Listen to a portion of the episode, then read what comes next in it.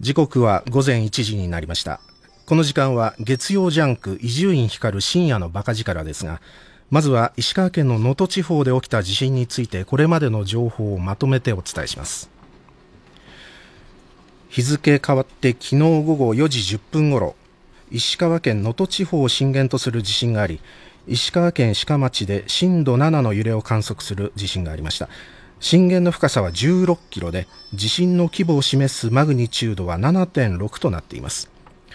気象庁は一時石川県能登地方に大津波警報を出しましたが、現在は津波警報に切り替えています。石川県の輪島港では1メートル20センチを超える津波を観測したほか、富山県や山形県でも80センチの津波を観測しています。地震の発生から間もなく9時間が経とうとしていますが、現在も津波警報や津波注意報が北海道から九州にかけての日本海側に出されています。津波は何度も繰り返し襲ってきます。一旦避難したら津波警報が解除されるまで安全な場所から離れないでください。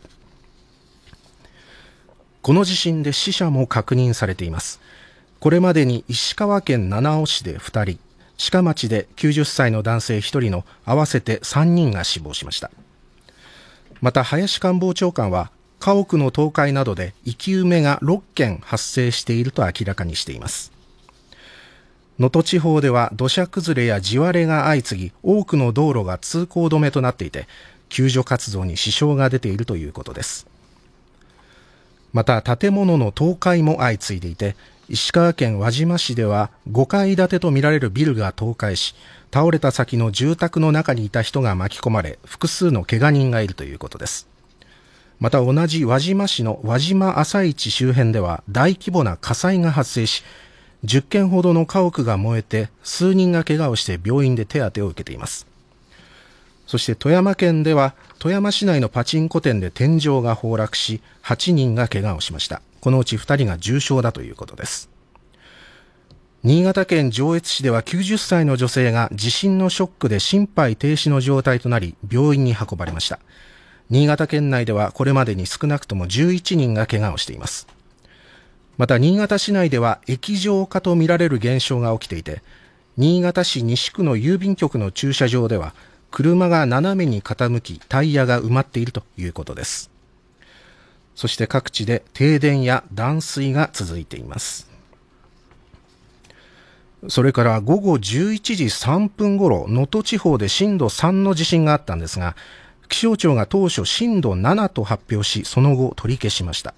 原因は調査中としています。そして岸田総理が先ほど記者会見し、すべての被災した方々にお見舞いを申し上げるとした上で、自衛隊や警察、消防などに対し、道路が寸断されているなど困難を極めているが、建物の倒壊などによる被害者は一刻も早く救出する必要があり、すべての手段を尽くして現地に可及的速やかに配慮を指示をしたと明らかにしました。そして新幹線の情報です。上越新幹線と北陸新幹線はこの後の始発から一部の区間で運転を見合わせます。始発から午前中にかけて運転を見合わせるのは、上越新幹線の越後湯沢と新潟の間、北陸新幹線の長野と金沢の間です。設備の点検状況によっては午後の運転も見合わせになる可能性があります。おしまいに宮内庁は今日1月2日の皇居の一般参賀を取りやめると発表しています。以上、ここまで地震の情報をまとめてお伝えしました。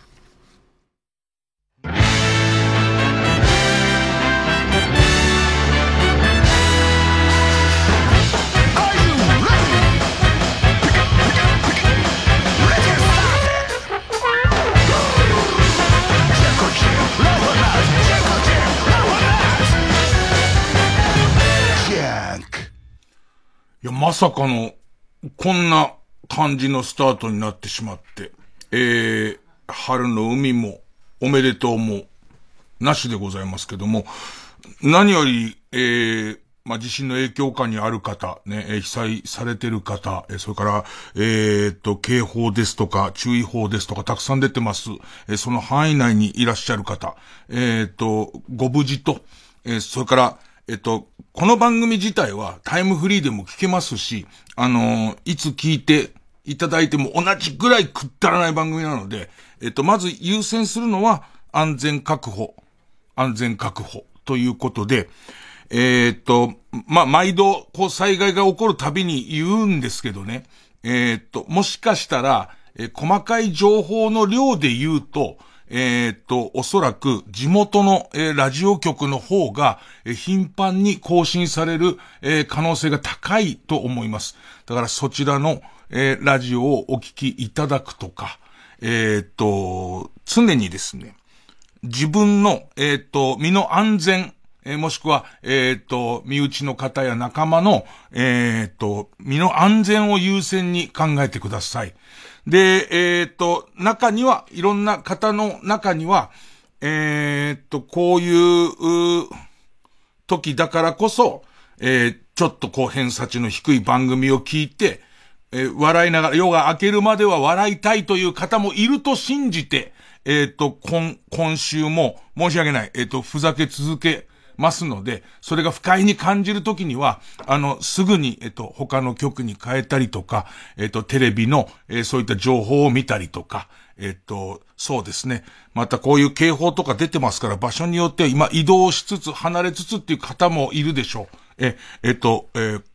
僕の番組をメインにすることは、いつもにも増して、なしで、結構です。で、この後、タイトルコールをしてからは、もうしばらく本当にバカなことしか、言わないです。で、言って、TBS ラジオの判断で止まるときはあります。で、その、特に、新しく情報が更新されたりとか、情報を確認するときには、何度かですね、先ほども、ニュースを挟んでもらいましたように、ニュースの放送に切り替わりますが、そちらも突然ということが、あるかと思います。平にご容赦いただいて、ここからは、一気にフルスロットルが言えない。フルスロットル、今年の最初の笑いの要素が、真面目な顔して噛んだからっていう、すごい大事なところで噛んだからっていうやつなんだから、もう、やめます。もうやめます。これから、あとは、そうですね。サタデーナイトフィーバーを56回連続でかけて、一切喋るゾーンはなしで、サタデーナイトフィーバーの途中にもしかニュース入るかもしれませんけども、時間の許す限り、いや、それはもちろん33回転でかけたりとか、78回転でかけたりということで、皆様の耳を、飽きさせないようにしますけど、タイトルコールの後はふざけないの話はどうなったんだよ。タイトルコールするって言って噛んでさ、どういうことなんだよ。やるよ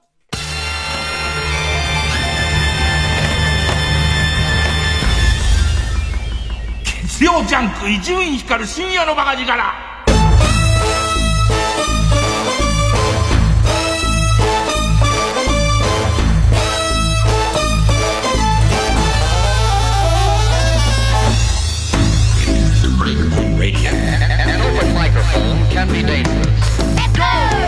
まずは個人的なその新年の迎え方なんですけど、これがまあだらしなくて、仕事が完全に終わったのが、30日の昼ぐらいかな。それぐらいで帰ってきて、でまずやったのが、全録に取りためてある見たかった番組がテレ東の番組がまあ本当に特に29、30あたりのテレ東の番組の力の入り方と面白さがすごくて、取りためてあったそのテレ東の全録の、テレ東のチャンネルを再生し始めて、本当にほぼノンストップで面白い番組やってんだよ。そのせいでいつ年が明けたのかあんまり分かってないし、その1月1日になった時点でももちろん連続ではないものの、残してるテレ東の番組をずーっと見てるわけ。だから、何日なのかわかんない。で、テレ東が、急に31日1日、孤独のグルメの一挙放送で時間を潰し始めるんだよね。ごめん、孤独のグルメ好きな人はどうかわかんないけど、テレ東の番組で俺はドラマ基本的に見ないから、そうすると孤独のグルメ、これありがたい。そんなに孤独のグルメに31日の社運をかけるっていう、それだけ孤独のグルメが面白いのかどうかわかりませんけど、お正月明けてさ、こう全国に中継飛ばしたりとかさ、お笑い揃えてとかやってるじゃん。その間孤独のグルメしかやんないんだよ、ずーっと朝から夜まで。だから良かったのは、孤独のグルメがなかったら俺多分まだテレ東見ても、ここの段階でもうさ、だって横に出てるさ時間とかもさ、全てその30日の何時がずっと出てるからさ、もう分かんないんだよ全然。しかも神さんがいないし子供もいないから、お正月モード何にもないので、昼過ぎぐらいまで多少こういろんなとこバタバタしながら、ほぼほぼ暮れの2023年のテレ東の番組を見続けて、そこにうとうとしてたら、うとうとどころかその手前に、平日と何にも変わんねえじゃねえかみたいな、正月なのにもかかわらず何にも変わらない、クソ面白くない新年を迎えてることを嘆きながら軽ふて寝してるところに地震なの、これただごとじゃないっていう。その時の何でもないっていうそのクソつまらない毎日のありがたみみたいなもの、この今1月1日のおそらくこう北陸で東京行ってる親戚とか帰ってきたりとか家族帰ってきたりとかで、もう楽しいことずくめの予定だった人のところに突然こういう災害が来るのに比べて、今まで俺がこの年明けが普通だっていうことに対する愚痴の罪深さみたいなものを感じながら、まあなんか過ごしましたね。おそらくですけど、あんな感じのこうそんな感じで始まった2024年ですけど、まあ忘れない。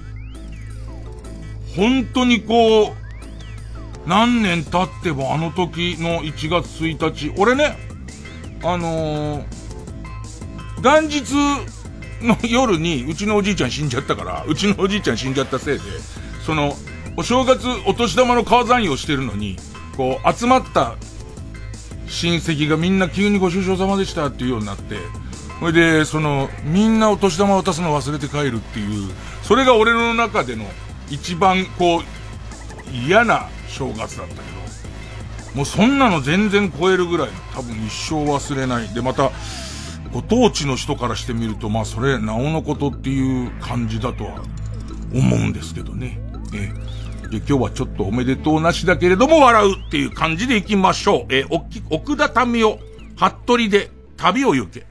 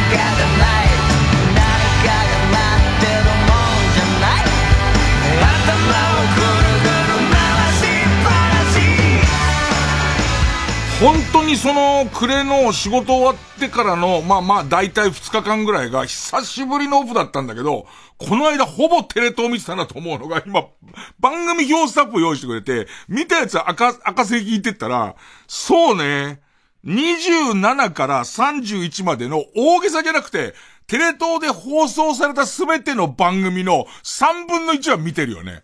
その、すべてのバラエティのじゃないよ。下手すら半分見て、この赤線見てたって考えたら、半分見てるよね。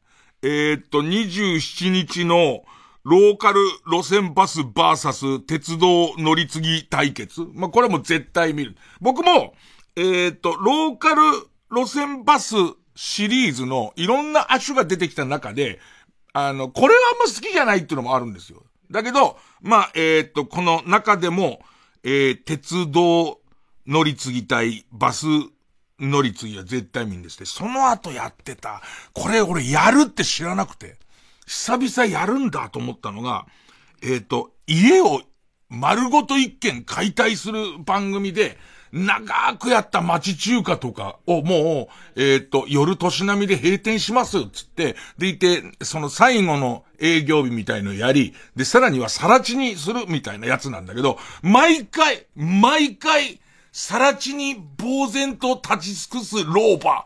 大体その何ブロックかんだけど、必ずそこでちょっと唖然としちゃうみたいな、なんか、その、いろんな酸いも甘いも嗅ぎ分けてきたおじいちゃんおばあちゃんがさ、もう何日も前からもういいんだよ、これで俺は解放されんだからみたいなこと言ってんのに、こうずーっと一筋の涙がみたいなやつ見ちゃうじゃん。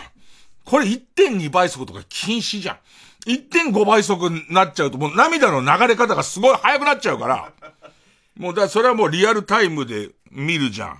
で、その後そうね、やたら見てんですけど、世界職人ワゴンね。世界職人ワゴンが。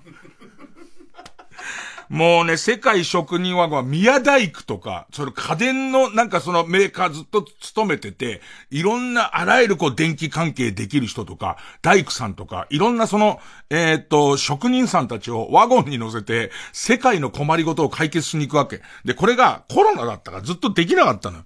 で、復活第一弾っていうのが、普通に国内で、その困ってる人に来てもらって、椅子直したりしてんのね。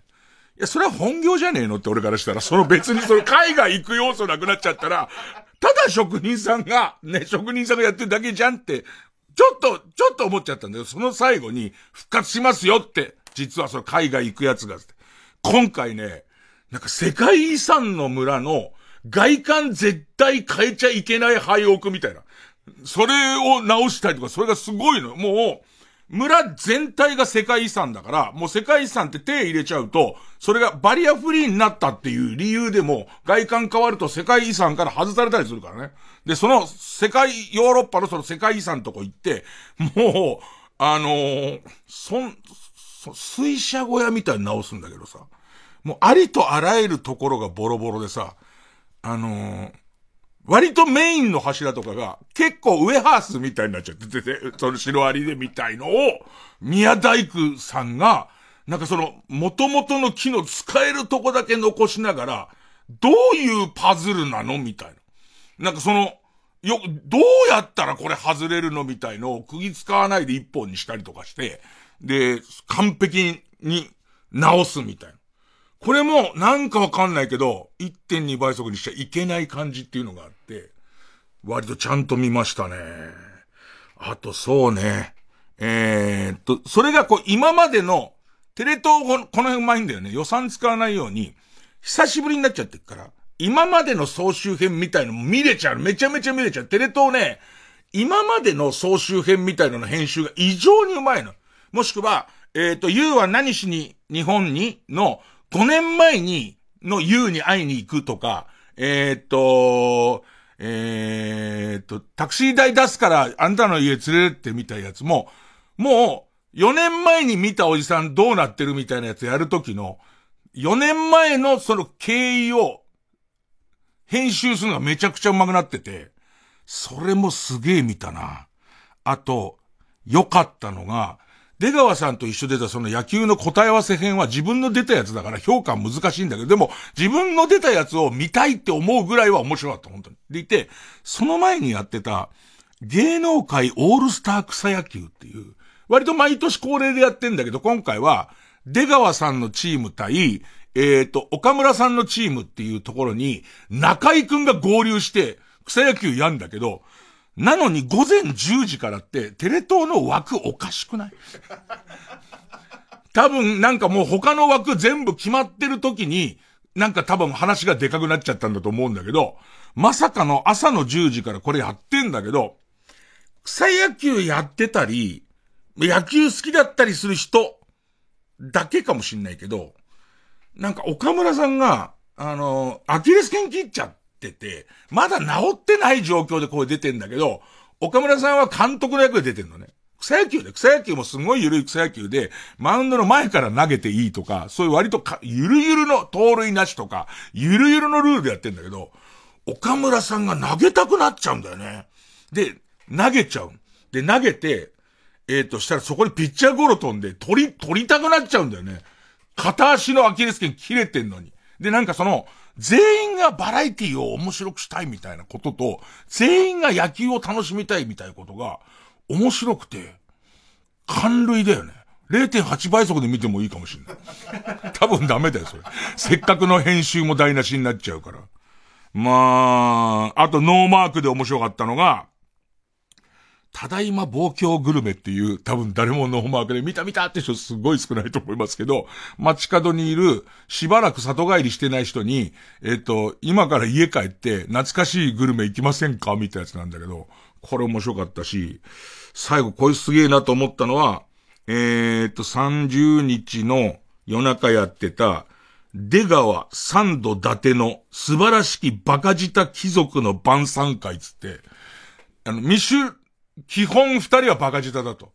でいて、そのミシュランのシェフ、ミシュラン何つ星のシェフみたい人にお願いして、バカ舌に合うような美味しい料理作ってくれっつって。ね、びっくりするほどバターとマヨネーズが入ってるようなやつ作るんだけど、それをこう本当に美味しいって食べるあの感じは、なんか俺ら全員調べる芸人ってそんなに舌が肥えて育ってるやつなんかいなくないと思うんだよね。その中でなんか本当にバターあんだけのしたらうまいに決まってるよっていう感じのグルメやってましたね。まだ見逃してんのがありますから、俺多分ねテレ東の社員より見てると思う。間違いなくテレ東の番組。なんでこんなに言ってるかっていうと、テレ東批評の番組の年内の取りが終わっちゃって、彼先まで行っちゃってるから、そうすると、要するにお正月スケジュールしょうがないんだけど、あの番組の肝は、俺これ見たんだよっていうトークをできるところなんだけど、ちょっとエアポケットになっちゃってるから、ほんとね、なんだろう。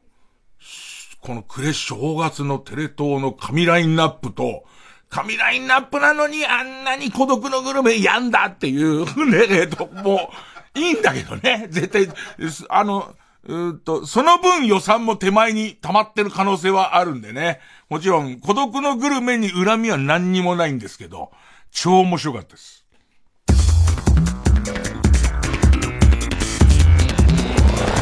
ジャンク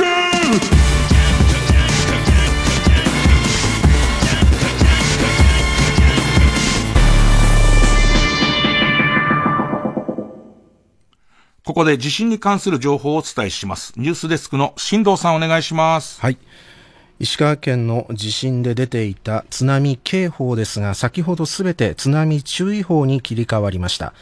山形、新潟、富山、石川、福井、兵庫の各県に出ていた津波警報は津波注意報に切り替わりました。現在も北海道から九州にかけての日本海側には引き続き津波注意報が出されています。注意報が解除されるまで海に入ったり、海岸や河口に近づいたりしないでください。以上、ニュースデスクからお伝えしました。ニュースデスクの新藤さんありがとうございました。新しい情報入りましたらまたお伝えします。TBS ラジオジャンク。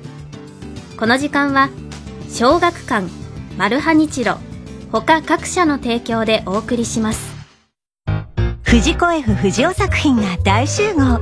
ドラえもん、パーマン。キテレツ大百科など全14作品からえりすぐりのエピソードを収録した入門編にぴったりな一冊、藤子 F 不二雄ワールド漫画傑作選 F ザベスト発売中、小学館。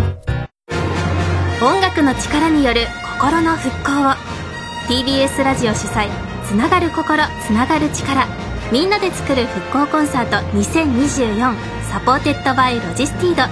今年のテーマは宇宙。仙台フィルと森口博子によるギャラクシーな共演。森口博子です。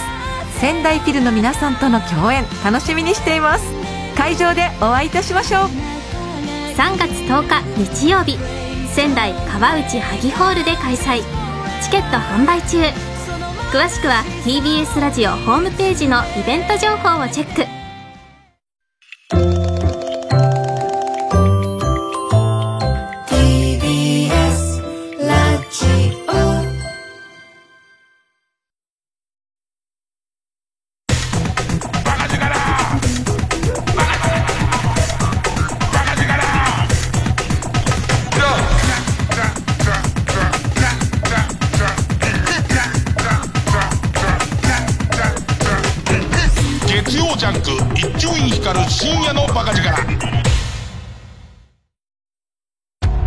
海のゆりかごと呼ばれる少年は昔マルハニチーロが助けたアマモだった。種をまく背中に海の未来が宿る。次回パイレーツマルハニチーロ、アマモよ継続は必ず実る。俺は三日坊主だけどな、マルハニチロ。TBS ラジオプレゼンツのポッドキャスト番組オーバーザサン、パーソナリティのジェーンスーです。堀井美香です。1月26日27日の2日間、 LINE キューブ渋谷にてイベントをやっちゃいます。2日間もあるとはありがたいですね。そうなんです、ありがたい。でも中にはきっと来られない人もいると思うんです。そんなあなたたちにも見届けていただきたい。現在配信チケットを販売中です。お得な 2days セットもありますので、行けないよという方もぜひぜひ配信で私たちと盛り上がってください。チケットの詳細は特設サイトをご覧ください。それでは皆様、イベントでお会いしましょう。オーバー。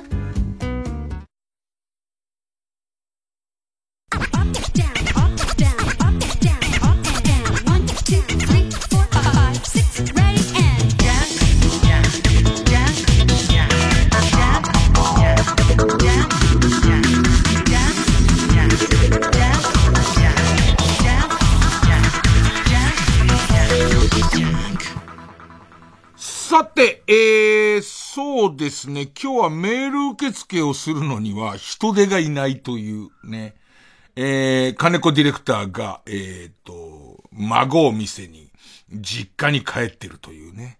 で、だから、ツイッターの、ハッシュタグ、ひらがなで新バカ、ハッシュタグ、ひらがなで新バカを、覗くようにしておりますので、ここに何かあれば、書いてください。多分書きっぱなしになる可能性が大ですけれども、そういうのも開けてますよと。で、伊集院光深夜のバカ力2023年のベストバイのベスト26の前半、26位から13位までをですね、先週、紹介しました。で、今週はですね、15位からになります。食べたらうまいもんがあったんで。遅れて届いてくるもんがあるんですよ。で、それ、食ったらうめえなってなっちゃって、そういうことなんですよ。だよくわかん、だからもう、なんか、だからもう、20位と、今日の15位とか、前回の15位と今日の15位が、どっちが上かはもうわからないです、僕には。だって美味しいのを教えられてしまったから。ということで、まずはですね、もうすぐトップ15からいきます。これがですね、いや、もうすぐ、迷ったんだもん。美味しいんだから。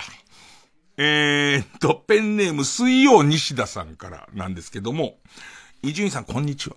最近僕が買ってよかったと思ったレトルトタイプの鍋用スープは、なんと東方食品なのかな、桃に宝、ね、桃尻娘の、桃に、ね、宝じゃー、もう揉むのやめてもらっていいですかね、これ桃尻娘の方のセリフですけど、桃に宝ね。揉んでたやつは誰かわかんないです。おじいちゃんなんですけどね。桃宝と書いてて、おそらく東方食品の止まらないうまさ海苔鍋つゆ韓国海苔風味。もう韓国海苔がベースの細かい韓国海苔で真っ黒のもう鍋つゆなんですよ。で、そのレトルトとか、袋に入ってるやつなんですね。で、ごま油と海苔の風味が良くて、鍋としては今まで食べたことがない味。我が家ではこの冬、鍋の定番になりそうです。これね、もっと上行っていいんですよ。もっと食べたとこ、もっと上行って、僕ね、とっておきのタラの白子と、それからあとカニと、ネギでこれ作ったやつ。めちゃめちゃうまいんですけど、これがもうすぐ、だって別に16位からでもいいわけじゃん。あのやり方になっちゃったらいいのにもかかわらず、これが、ここで止まった理由がいくつかありましてね。一つは、これと同じ商品がないんです。で、カルディに行くと、海苔鍋つゆっていう名前のものはあって、作ってる会社が、この、桃に宝と書いた東方食品で多分同じもんだと思うんですね。まずこれが1個。あと、もう1個はですね、めちゃめちゃ想像して、いわゆる韓国海苔のさ、なんかひねったようなやつあんじゃん、なんか。ご飯にかけて食べるような、一枚海苔じゃなくて、あれを大量に入れて、ごま油の風味を足して作った鍋つゆですよ。で、そこに、まして俺白子入れちゃってますから。だから白子が大好きだから、白子鍋が。そこでプラスされちゃってる可能性と、あと今日人手が足りなくて調理ができないっていう。前回シェフを務めた、宮崎プロデューサー。宮崎プロデューサーね、プロデューサーとしてはあんま必要ないんですけど、対して仕事中、後で来たクレーム対応とかあの人やってくれてますけど、ね、やることあんまないから、いつもほっとかれるんですけど、金子 D が里帰りになって、ましてやこの企画やっちゃうと、シェフがいなくなっちゃうっていうことで、さすがに、で、今日は、高生サンバガラスのビンちゃんを、もう代役でシェフにして、自分は卓の前座ってるんですけども、シェフとして、まだあいつに鍋物は無理だっつって、鍋物はあいつはまだ任せらんねえからっつって、そういう理由でギリです。だけど、ちょっと想像だ、これ、俺は思ったのは、これ東方食品さんの味を一回食べて、それから自分なりの海苔鍋つゆのレシピ作ってうまそうなの。で、もう一個またこれがトップ15に入らなかった理由があるんですよ。見た目が汚ねえ。もうだからありとある白子とかありとあらゆるものが真っ黒になっちゃう。もう本当に海苔だらけになっちゃうから味はすごい。けど見た目がなんかってなる。真っ黒だから。真っ黒、具材にも全部真っ黒がつくからうまいんだけど、その真っ黒さが、俺なんかもうインスタグラマーとしてやってきてるじゃん。インスタグラマーとして出てきて、基本映えだからね。基本映えでやってきてますから、僕は今までも、おそらくもうステーキが焼き上がる寸前、のところでインスタに上げて、できたステーキを捨てて、でいて怒ったシェフに、鉄板に顔面をギヤーってやって、ごめんなさいもうしませんって言ってきた男だから、それからすると映えのなさみたいなやつは、ね、もうすぐトップ15をこんな長さやって大丈夫？ダメだよね。金子ディレクターって有能だな。嫌な顔するもん。長くなってきた時にガラスの向こうですっごい嫌な顔するからね。さあ、それでは行きましょう。15位です。ペンネームデッドリフ太郎。新札幌乳業の北海道小林牧場物語カリッとゴーダが個人的ベストバイです。チーズをフライパンで炒めてカリカリになった部分を集めたような商品で、旨味が濃厚です。で、これも危なかったんですよ。下手すればもうすぐトップ14っていう枠になる可能性があったんですよ。これね、滑り込んできたんですよ、実は。前回届いてなかったのを、実は、金子ディレクターが手配してて、任しとけって言ったら届かなかったんですよ。それが金子ディレクターがトンズラした後に届いたんですよ。で、食ったらすげえうめえからこれ入れようってなったんですけど、やばかったのが、ちっちゃいおつまみの袋みたいなやつを1個しか買ってないの。で、俺、テイスティングしてるじゃん。気づいたんだ。はぁっつって。ね、なくなっちゃうっつって。いやいや、河野さん、残しましたよ。いや、本当に少ししか残ってないです、ね。いやいや、おつまみの袋みたいの中に、カリッカリになってる、本当に、チーズが入ってて、ちょっといただいてください。いただきます。はい。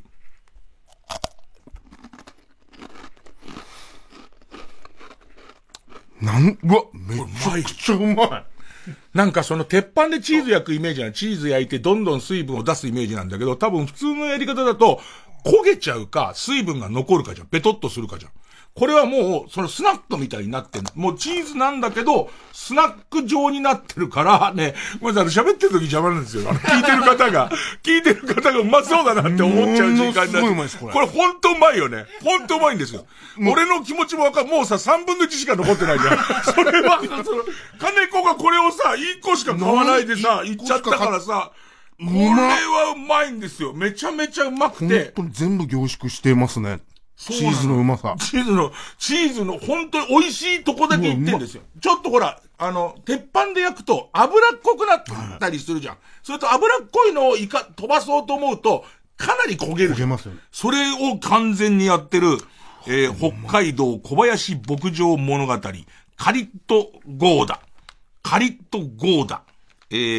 ちらが 35g。まあ、おつまみぐらいの袋で、777円。ということでございます。うまいです。これは本当に。ほんとやばかったよ。ビンちゃんが、伊集院さんそれ一袋じゃないっすって言ってくれなかったらこれ欠番になってるところですから、危ないところなんですよ。さあ、続いては、ナンバー40。ペンネーム、シャコガイさん。漫画です。すでに一度読まれています。ジャンププラスで連載中のラーメン赤猫という作品が良かったです。猫がラーメン屋さんをやっている物語で、今は4巻まで出ていますが、後になるほど良くなっていきます。なんかね、これ3巻4巻は読んでいてなぜか泣きそうになりました。みたいなとこも刺激してくるんだ。なんか、本当に虚実の混ぜ方がめちゃくちゃうまくて、猫がラーメンやってて喋って。で、厨房に虎もいるのね。にもかかわらず、そんなに不尽にもかかわらず、毛が落ちるっていうことにすごいちゃんと細心の、注意を払ってたり。で、しかも、どうやらアニメ化するらしいね。アニメ化決まったっていうことなんで、まだ読んでないお正月なんか割と読むチャンスなので、よろしければ、シャコガイさん、ペンネームシャコガイさんの紹介してくれたラーメン赤猫、僕もハマりました。読んでみてはいかがでしょうか。あ、ちなみに、漫画の好み全く合わないし、神さん漫画読む人じゃないけど、神さんこれ結構ハマって読んでますので、多分老若男女いけるかと思います。続いては、ナンバー30。さあ、続いても漫画で発表済みのものです。松本太陽さんの東京日頃。ペンネーム、すずめさん。なんかね、すごい若者。少年ジャンプには絶対乗らない。ちょっとこう、人生の中で、ちょっと疲れてきた人。もしくはこう、その何？なんかこう、あんじゃん、なんか。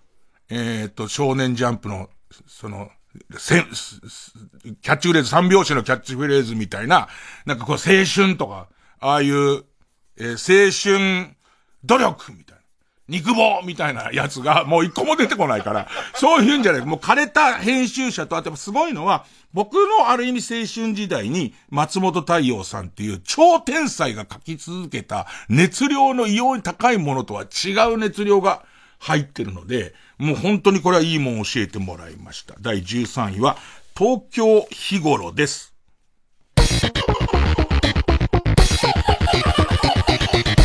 月曜ジャンク、伊集院光深夜のバカ力。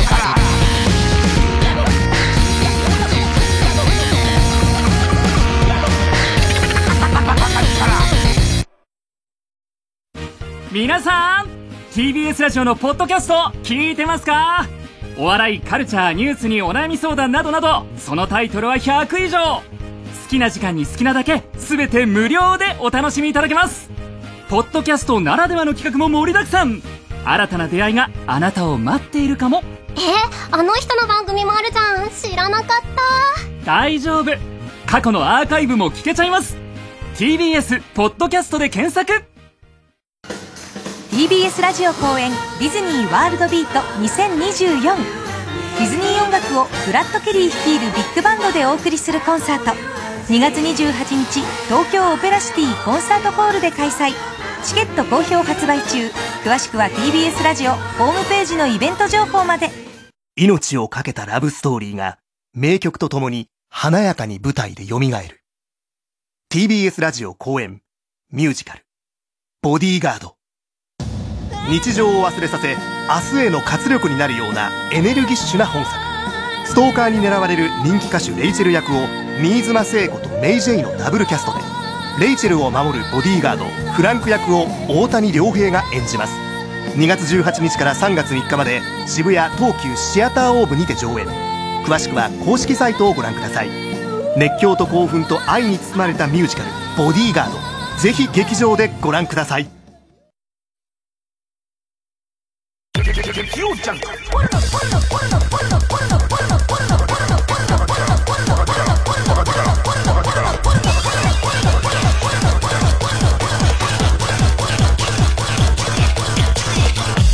深夜のバカ力。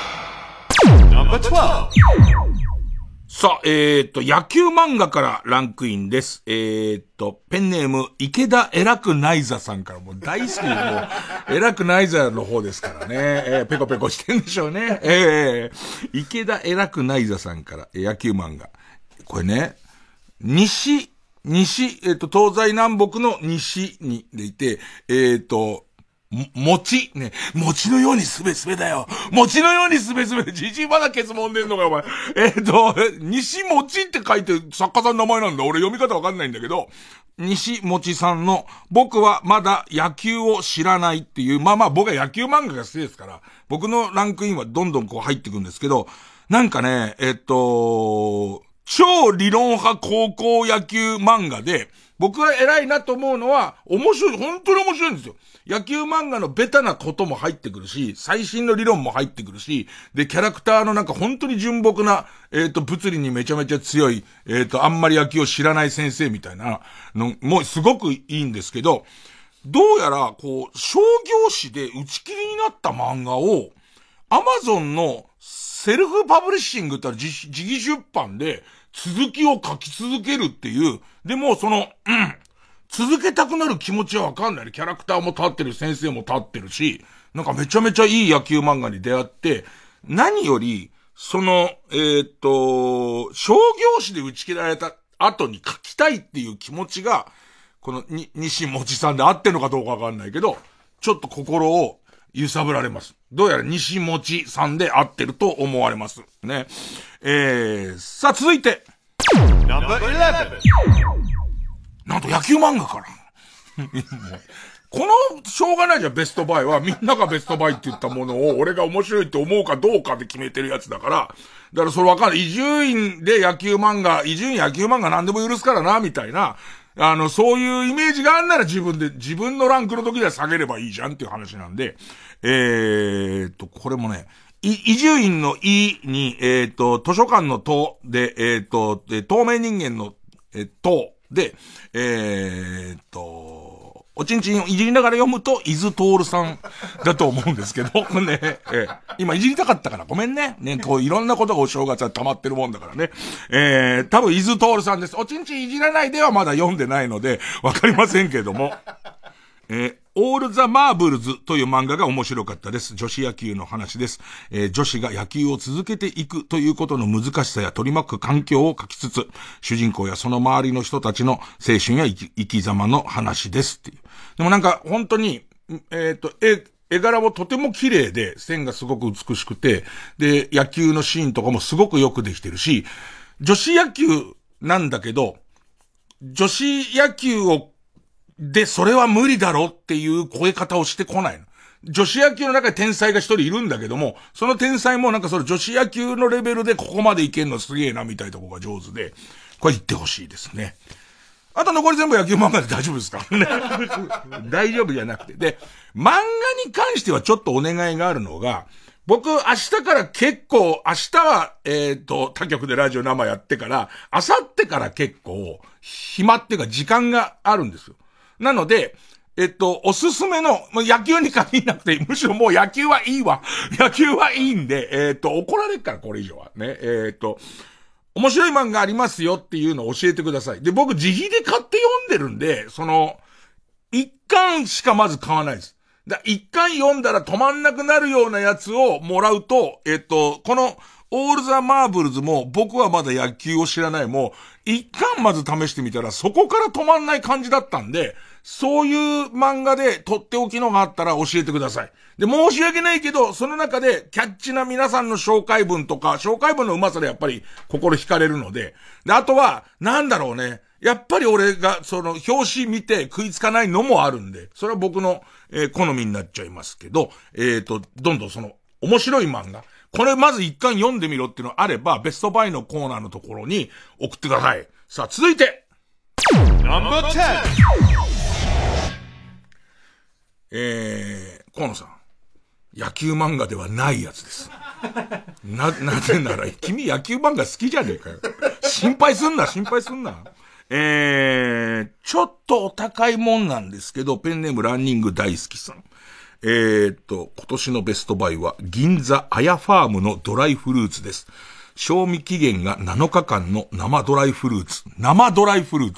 と90日間のセミドライフルーツ。生ドライフルーツってなんだよ。何ね。生ドライフルーツ。僕のお気に入りは、リンゴのドライフルーツ。季節にはちょっと変わるんですけどね。で、今回、1、2、3、4、5、5種類の詰め合わせで5000円という、これが僕は銀座の例の、銀座6に行って、ボロボロの格好で行って買ったやつなんですけど、めちゃめちゃうまいです。僕からしてみたら何でも生とかつけてんじゃねえよ、銀座様よって思ってたんですけどね。はい、銀座だねと思ってたんですけど、買いまして、試食をしたらこれはめちゃめちゃうまくて、で、うまかったから、いくつこれは、ちょっと日頃世話になってる人が食べてほしいからって言って、結構数買ったんですよ。一缶5000円ですよ。ね。で、いろいろありまして、日本放送の社長にはあげました。赤坂の社長にお会いしてないんであげることがないんですけども、いろいろありまして、社長いつも美味しいものを教えてもらってばかりでもなんでって言いましてや、会社の方もね、弊社の方も近いですから、じゃあお前日本放送の人じゃねえかよ、もう。なんでTBS ラジオにいんだよ。で、差し上げたりとかして。でね、金子ディレクターにもあげたよ。金子ディレクターにも、前回、本当はもともと26位全部やる予定が途中からこれ無理だなってなったのね。でいて、ドライフルーツが発表できないってことになった時に、これ、賞味期限が7日間しかないから、もうダメになっちゃうわけ。7日間経っちゃったら。だからじゃあ、金子ディレクターにも、つって、金子ディレクターに、いつも、神さん高校してないんだろうから、つって、神さんにって、ね、あげて、つって渡したの。だから今、この子がこれから試食するやつは、賞味期限がちょっと切れてます。7日しか持たないんだ。しょうがないんだよね。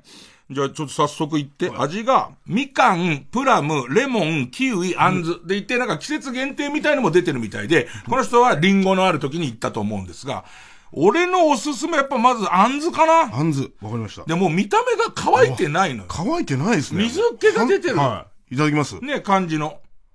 杏子。あ、生。でも、何これいや、だからドライフルーツ、ジャムとドライフルーツの間ぐらいの水分が残ってんのよ。すごいですね、これ。みかんも言ってます。あんずもなんか本当にあんずの銀座だぞ、お前。銀座6の地下2階にあったよ。で、いけすかねやつがいっぱい並んでたよ。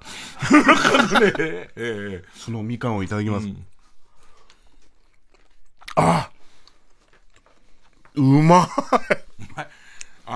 だから俺はそういう意味じゃ。ドライフルーツなのにこんなジューシーな。ちゃんと覚えといてよ。賞味期限切れてんだからな。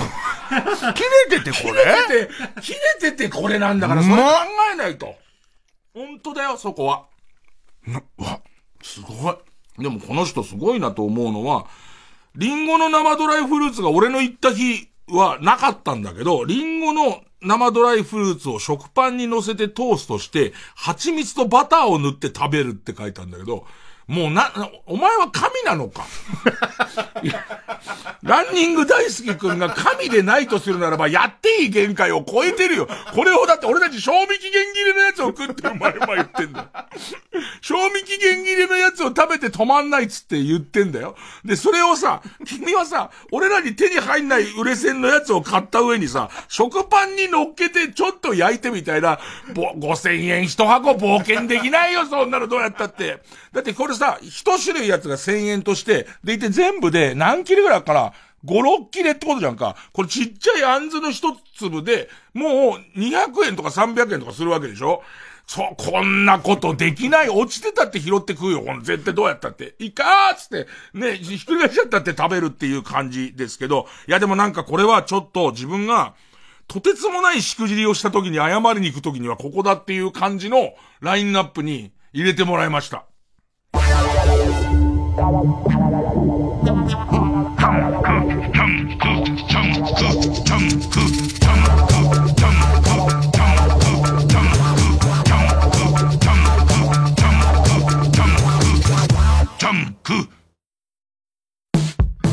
お疲れ様です。ロジスティード株式会社です。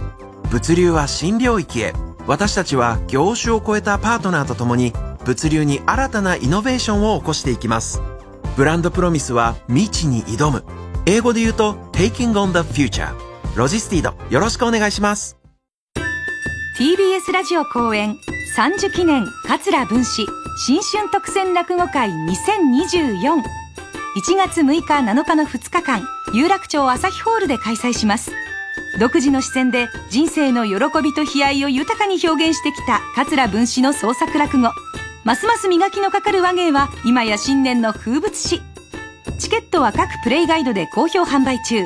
お問い合わせはサンライズプロモーション東京 0570-003337 まで。上方落語の顔、桂文枝がお届けする新春恒例の特選落語会をお見逃しなく。ラジオもポッドキャストも TBS。 TBS ラジオジャンク。この時間は小学館、マルハニチロ他各社の提供でお送りしました。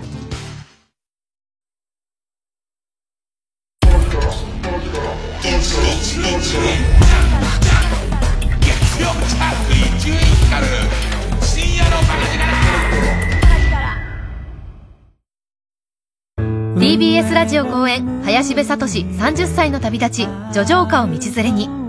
日本には聴く者の琴線に触れる名曲が数多くある。そんな歌い継いで行きたい日本の美しい調べを届ける歌の旅へ皆様をいざないます。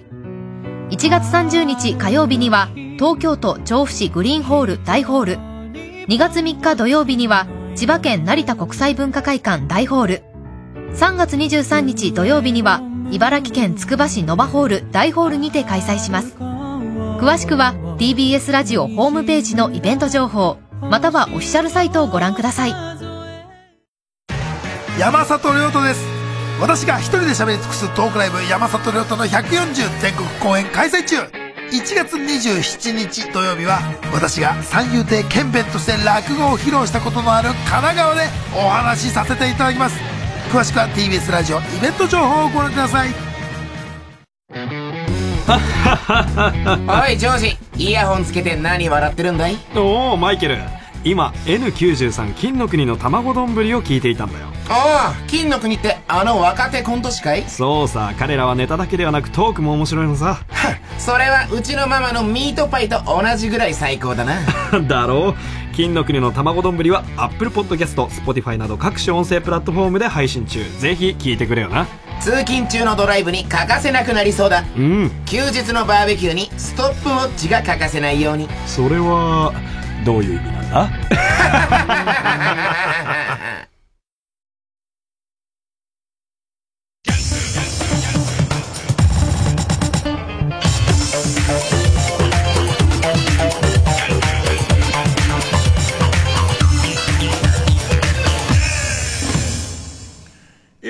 今日は、ハッシュタグひらがなでしんばかの方も動いております。で、紹介したものを、もうすぐさま調べて、このリンク先で買えますよとか、そういうことをこういっぱい出してくれてる人とかいますね。で、そんなことやってる暇があったら買った方がいいよ。前回も結構な勢いでマッハで売り切れてったよね。ほんとそうなんですよ。コンビーフの売り上げもすごかったし、で、嬉しかったのは、ヨーグルト酒も、なんか、自分の、X に、紹介してくれてありがとうございます、みたいな。みんなやっぱりびっくりするみたい。急に売れるから。急に、どうしたってなるから相当びっくりするみたいですけど、今こうやって聞いて即で、迷ったら、で、お値段許すものだったら、買っちゃっていいんじゃないのみたいな。俺が見た時はほぼ売り切れで、元々売り切れだったのはさっきの生ドライフルーツ。生ドライフルーツ通販もやってんだけど、店行って買うのは買えんだけど、通販の方はほぼ売り切れにいつもなってて、ちょっと買えなかったりはするんですけど。さあ、じゃあ続いていきましょう。こちら。さあ、第9位は、漫画、犬の漫画、これも一回紹介しましたけど、もどしきくらげ犬の花のごとしさん、最近読んだ漫画なんですからご存知でしたらごめんなさい。今日の三本田という漫画が、とてもというか普通に面白かったです。これいいね。温度が普通の。女の子が、犬飼ってて、ポンタって犬飼ってて、で、こうただ歩いてるだけの4コマ、漫画かな。4コマ漫画じゃないか。長い漫画か。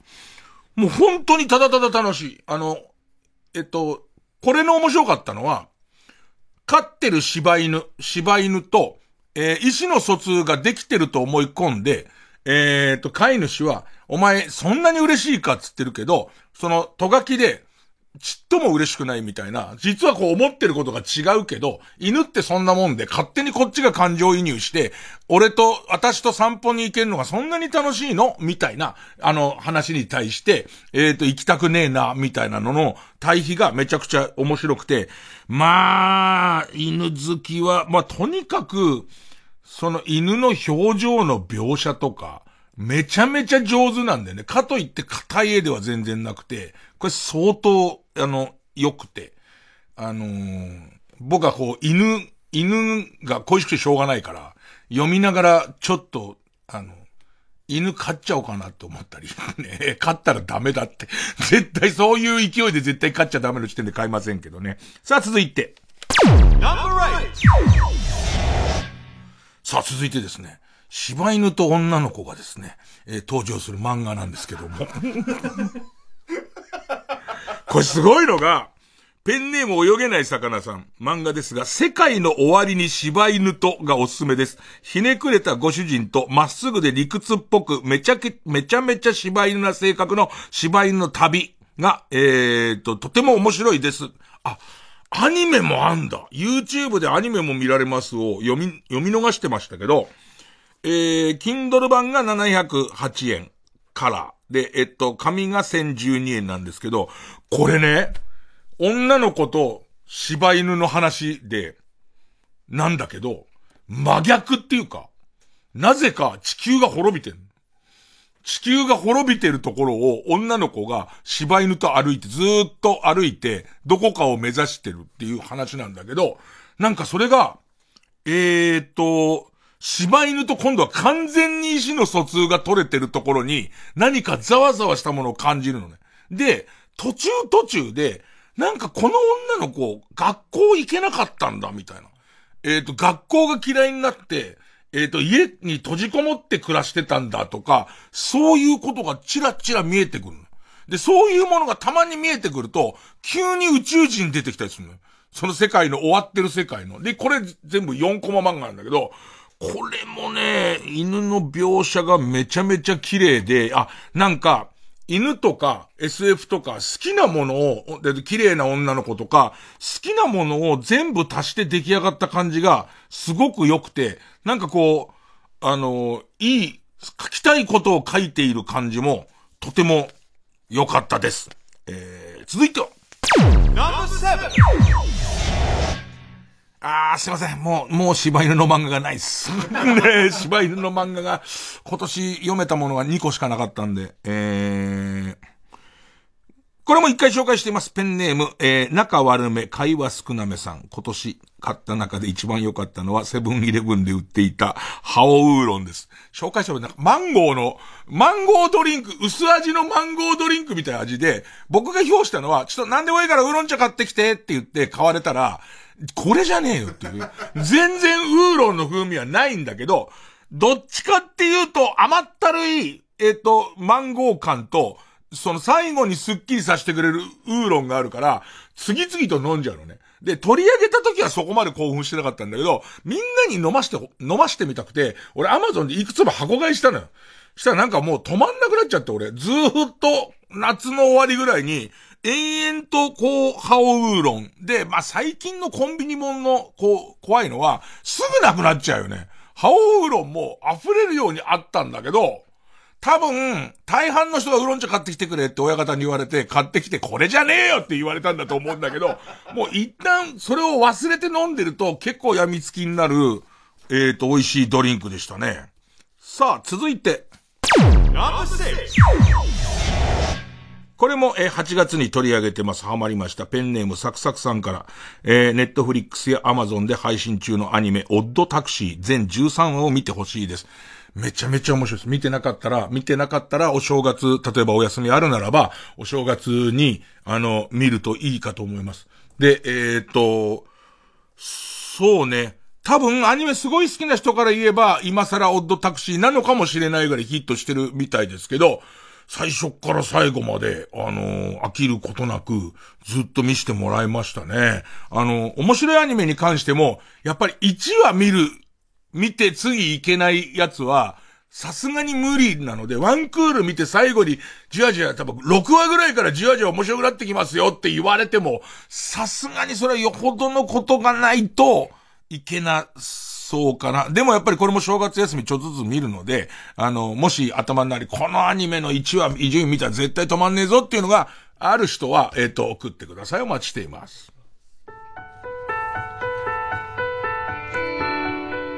曲、くるりで三日月。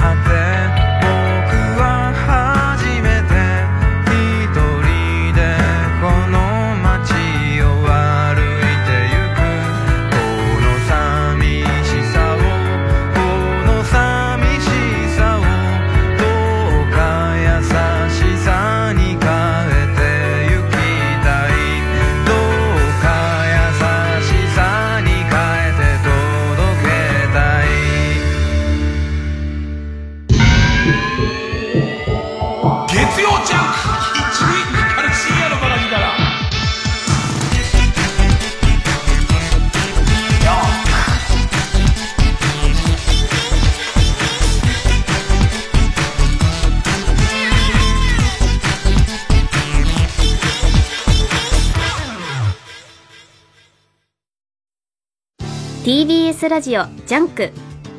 この時間は小学館、マルハニチロ他各社の提供でお送りします。暴力協会でおなじみシスターエダだ。私のルーキー時代の話に興味があるなんて悪趣味な奴らだね。覗くからには分かってんだろうな。ブラックラグーンエダイニシャルステージコミックス発売中。ブラックラグーン最新刊も発売中だ。小学館。 TBS ラジオ公演サックスプレイヤー熊谷俊ジャズコンサートバックキャッスル Vol.5 1月12日有楽町会いましょうで開催。国内トップクラスのミュージシャンたちによる本気のセッションをお楽しみください。チケット販売中。詳しくは熊谷俊で検索。ラジオもポッドキャストも TBS ラジオ。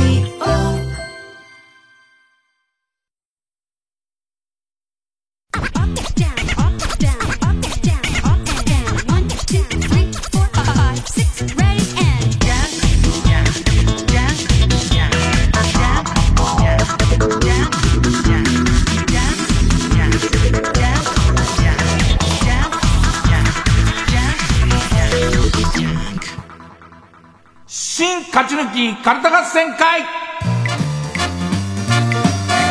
あいつの頭はゆえを肝心からめ。さあベスト5の方は、残すところ、ベスト5ということで一旦中断してカルタの方行きたいと思うんですけども、まあ再開されるのがいつになるかというね、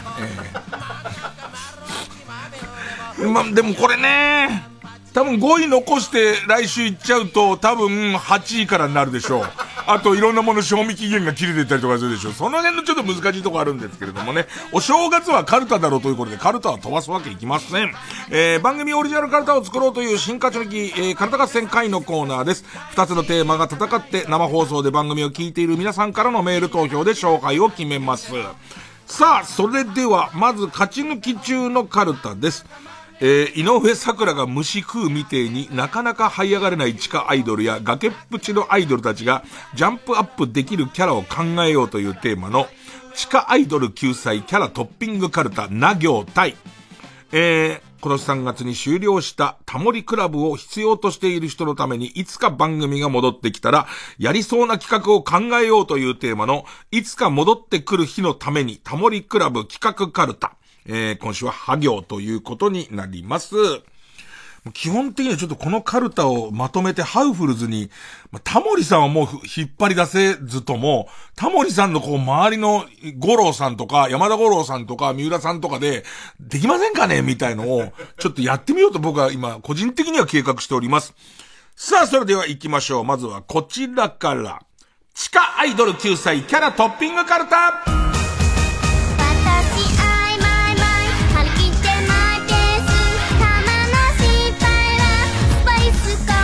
さあ行きましょう。な行ですね。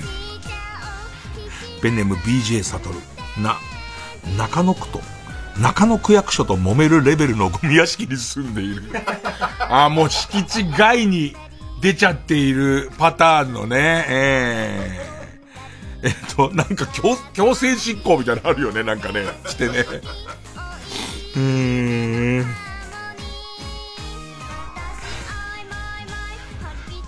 ペンネームピッツァー坊や。仲のいい芸人さんは最初の文字が0で最後が万で終わる人ですと言い張って、いざとなったらなんとか冷蔵庫マンと仲良くなる作戦を立てている。令和ロマンと見せかけてね、令和ロマンともうすでに仲がいいって言っちゃってて、本当かよって言われてて、ちょっと令和ロマンを攻めていくんだけれども、これはもうとてもじゃないけど競争相手も多いしってメジャーな番組しか出ないから近づけないなと思ったところで、しれっと冷蔵庫マンのライブに、トークライブに行くようになりますからね。でいて、なんか言われた時最初から言ってますけど冷蔵庫マンっていう感じのけど単純なんだけど。ペンネーム相田二郎さん。地下アイドル救済キャラトッピングカルタ投げキッスがくせえっていうわかんねえのは、普通さ地下アイドルじゃなかったらダメじゃん。ダメだけど届いた感じはすると思うのよ。その、地下ライブでチュッてやった時にくせーってなった時に、わ、俺に来たって思うじゃん。なべキス臭くする努力もすごいけどね、なんかね。ペンネーム篠田マリメッコな、中田敦彦の良くないところだけ影響を受けてしまっているので、売れっ子アイドルへの提言みてえなタイトルの動画ばかりをアップする。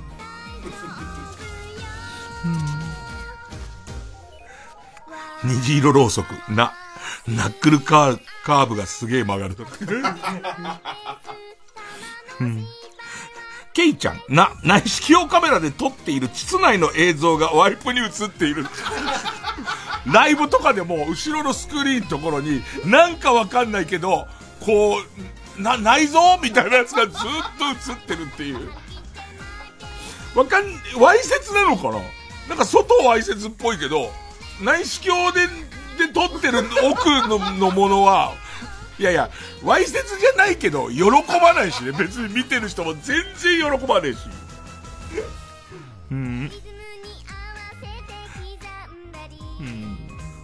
ペンネーム虹色ろうそくに、尿管結石をアクセサリーに加工してライブグッズとして売っている。ああ、尿管結石体質的によく出ちゃう人だったらグッズとしてね。いてんでしょあれ、すごい。ペンネーム BJ サトルに、人気を落とすために加入した別のアイドルグループのスパイだが、メンバーの優しさやひたむきさに触れてスパイを続けることに迷いが生じている状態というキャラ設定だ。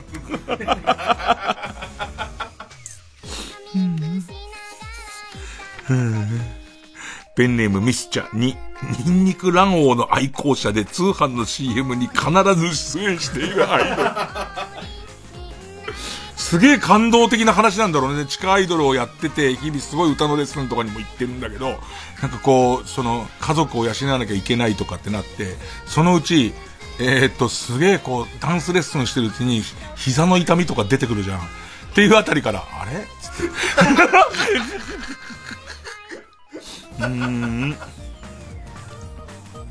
ペンネームザッカリンぬ、ぬくみず陽一の双子の妹を名乗るっていう。ってことはさ、それでバレてないってことはさ、地下アイドルとして問題はあるよね。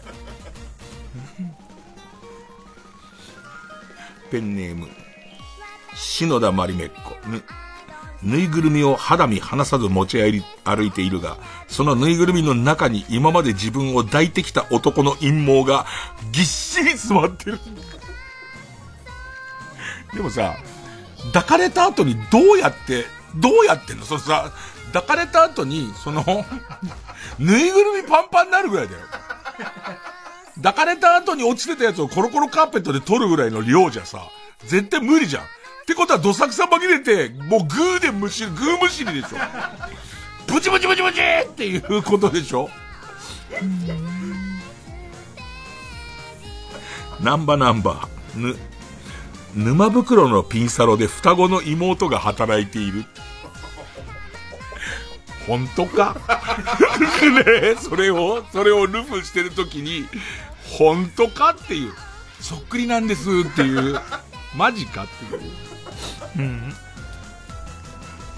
ペンネームマイペース寝言で必ず成仏してくれー、成仏してくれーという合宿企画とかじゃん。必ず一人で成仏してくれーっていう、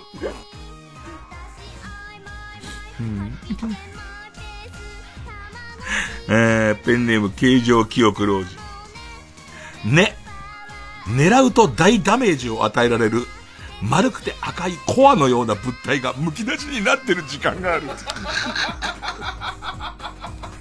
なんか心臓っぽいやつだよね。全然他に関しては無敵なんだけど、あそこかっていうやつが歌のサビのところだけすごい出てって、一番いいとこで出てっから、いやなんで出てるって。何そのアイドル、ね、アイドルとしてそれなんだそれ、打てばどうなんのそれ。フェンシングの剣みたいなやつでピーンってそうウィーンっつってその時だけ何かが反応があるんだろうな。ほんとそれだけ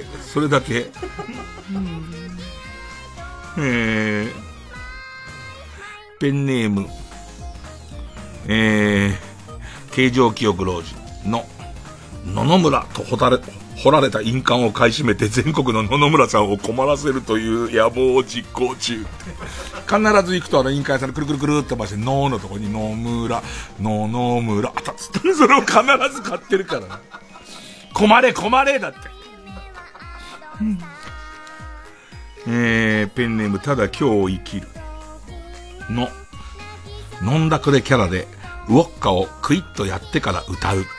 ロケ番組の時は小さな瓶を紙袋に入れてコートのポケットに入れておき、袋に入れたままちょびちょび飲むっていう、茶色い昔の雑貨屋行くと積んでくれたみたいなさ、ちょっと丈夫めの紙袋だよね。あそこのところに入れてて小瓶を入れててっていう急じゃねえっつうんだよ。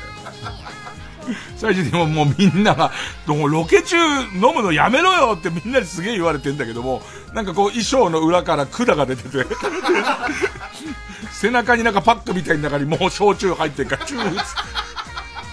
横うつむいてる時必ず飲んでっからね。飲んだくれキャラいいね。飲んだくれキャラ多分俺人気出るような気がするよ本当に。ペンネーム篠田まりめっこのノーメイクでいるとよくトム・ブラウン布川に間違えられる。髪は長いのかな。髪はサラサラで長いんだろうな。いやー、そんなところですかね。さあ対するはこちら、いつか戻ってくる日のためにタモリクラブ企画カルタ。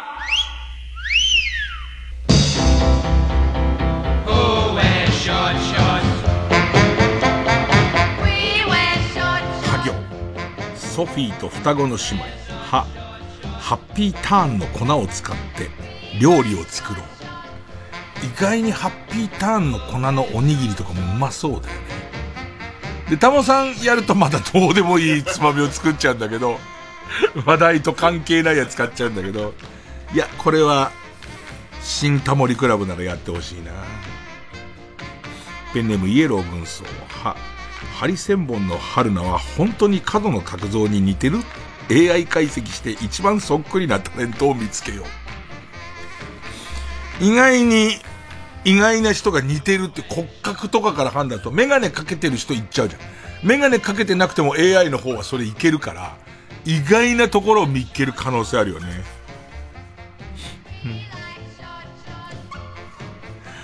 わんぱく大仏バールのようなものをできるだけたくさん集めてみました、あ、これもいいな。ラジオネームただ今日生きる廃刊になった雑誌の最終号を読もう。廃刊マニアが一押しの最終号を持ち寄ってにじみ出る悲哀を楽しむ。あ、でも絶対週刊宝石の最後の回とか、あと俺ね平凡パンチザウルスって本当に短期間だ平凡パンチっていうのが廃刊になって、その後しばらくしてから戻ってきたっていう平凡パンチザウルスっていう新しい雑誌、それも割と早めに廃刊になったんだけど、それとか好きだったな。で廃刊号って割とこうブチ切れて書いたりとかするじゃん。野球の漫画だったっけ、ドリームズが連載してた漫画が廃刊になるって聞いて、もうブチ切れてる、完全にブチ切れて、はい主人公死にましたみたいなの出てきたりするから面白いかも。ペンネームミスちゃん貧乏時代に食べたご飯を最高の食材で再現してみよう。わあ、もうこの企画多分ハウフルズやってくれそうな感じするよね。こういう風にしてケチャップ飯にしてたんですけどみたいなやつを、なんかそのイタリアから取り寄せたブランドのケチャップ使ったりとか、米とかもなんかこう選ばれた米を使ったりとかすることで、すげえうまいのできそうだな。北あかりの目覚め引き出物が一番痛い元夫婦選手権。なんかさ久々来たね。昔羽賀健二さんとさ梅宮アンナさんがペアヌードって出してたじゃん。足立由美さん離婚してさ、足立由美さん旦那さんとさペア夫婦ヌードみたいな、すげえ旦那さんが撮るのかな、なんかすごいラブラブの時にそれの告知をしにラジオにいらっしゃった気がするんだけどね。それとあと引き出物なんだったのかもすごい見たいよね。それから、ペンネームブラックドラゴンズ。101匹ワンちゃんの模様から卑猥な形を見つけようだったコマ送りで全部こう取って書き出してみたいなのをしていってで最終的にっていうペンネームソフィーと双子の姉妹。フェラにも細かく芸名をつけよう、技名をつけよう。おー、裏筋ねぶりみたいな。そうだよね、裏筋ねぶりとか、そのビクトリーロードとか出ましたね、出ましたね、ビクトリーロードみたいな。裏霞仮のってからのみたいな。それはいいよね。多分なぎら健一さんとかこういうのうまいです。めちゃめちゃうまいですから。そうですね、フェラをフェラとだけ言うのもなんかね、だったらなんかいろんな技を、金玉をちゃんと握りながら上の方をチュチュチュチュってするやつとかにトンビの恩返しでございますみたいなそういうやつをつけていきたいよね、実際ね。うわ、俺ゲストで出てえな。ペンネーム北あかりの目覚め。ブログを何年も更新していないタレントの最後の投稿をしみじみと味わう。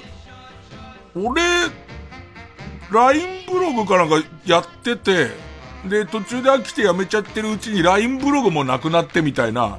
今多分どっかに移籍して急に更新してみようかな。ペンネーム北あかりの目覚め。ファンクラブ名称が一番恥ずかしいアーティスト選手権。それこそさ、和牛がさ解散しちゃったけどさ、和牛ってあんな硬派なっていうか、こうすごくこう技術のきちんとした漫才やるのに、ファンクラブの名前でファンの子たちを子牛ちゃんって呼んでたのね。うん、なんかそうなのかと思ってね、そういう感じなんだってあったな。ペンネーム生地に間でシーマフ。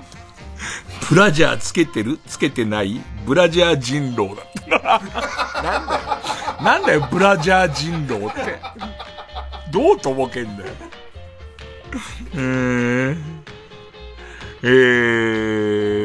ネームカエル。ブックオフにある最古の古本を探し出そう。あー、ずーっと売れないであるやつ。要するにその出版日が古い貴重本ってことじゃなくて、このブックオフの戸棚に並んでからが長いっていう本ね。ペンネームイエロー軍曹。編集作業を興味がある子供に任せて放送しよう。あー、子供ってどうすんだろうな。ペンネームブラックドラゴンズ。北海道の形を何も見ずに書いてみよう。ゲスト松山千春、田中義武、安田健さん。ペンネームレモンウィール。ほぐし水のお風呂に入りたいすごい数だな。ペンネーム復活希望さん。ほら吹き王なぎら健一を倒せ紅白嘘合戦。ペンネームテントウムシはほぼ肉食。干された人を集めて干物を焼こうだこんなところですかね。いや、いい勝負でしたね、やっぱりね。さあ、リスナー投票で勝ち残るカルタを決めます。勝ったと思う方のカルタが、地下アイドル救済、キャラトッピングカルタなら、メールの件名にカタカナでアイドル。いつか戻ってくる日のためにタモリクラブ企画カルタなら、メールの件名にカタカナでタモリと書いて、メールの本文には住所、氏名、年齢、電話番号を書いて、これからかかる曲の間に送ってください。投票は一人一回です。お正月の運試し、抽選で3名様にバカ力カードをプレゼントします。メールアドレスは baka@tbs.co.jp、baka@tbs.co.jp です。曲はゆいにしおでツーハンズ、受付開始。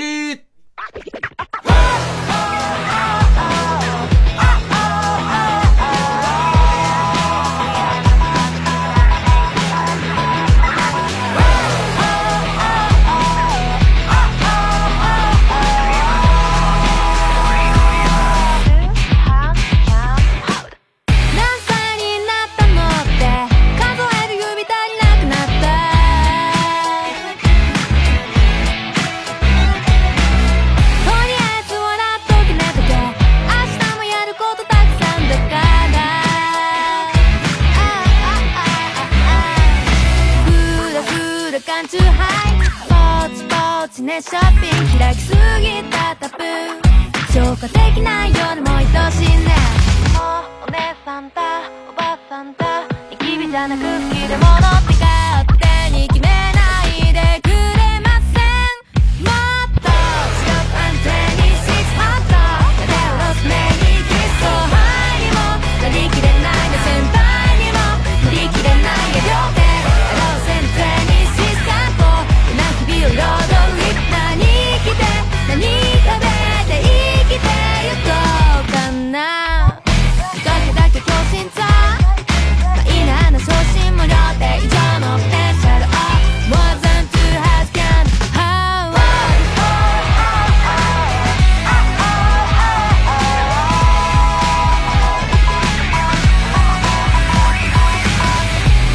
ひさひさの実家、ただ今愛しい犬たち、じゃない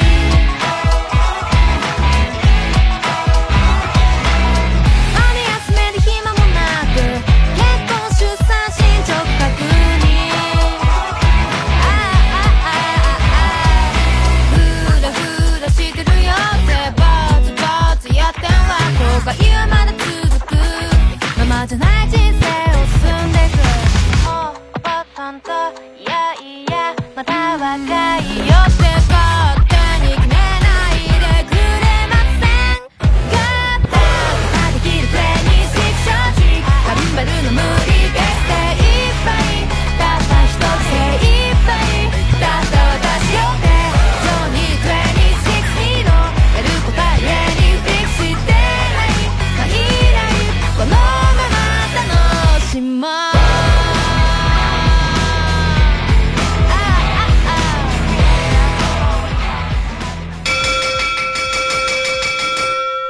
さあ東京受付はここまでです。結構たくさんの人がお正月から聞いてくださってますね。地下アイドル救済キャラトッピングカルタ354票。いつか戻ってくる日のためにタモリクラブ企画カルタ412票、買ったのはタモリクラブ企画カルタ。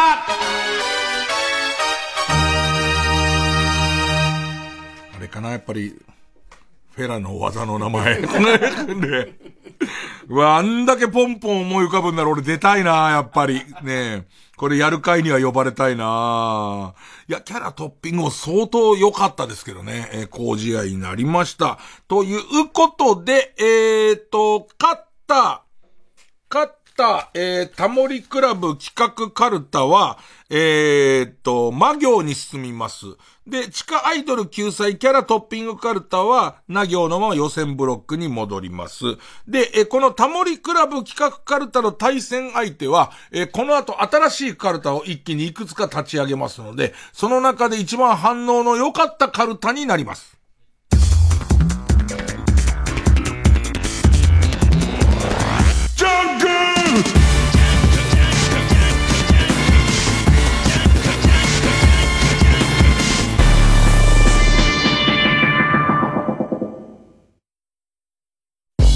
ももいろクローバー Z 高木玲に初主演、映画サマーフィルムに乗っての脚本を務めた三浦直之による最新作は、それぞれの家出が重なって生まれるファンタスティック迷走ストーリー、パルコプロデュース2024最高の家出、作演出三浦直之、出演高木玲に、祈きららほか、 TBS ラジオ公演で2月4日から24日まで新宿紀ノ国屋ホールで上演、チケット好評販売中。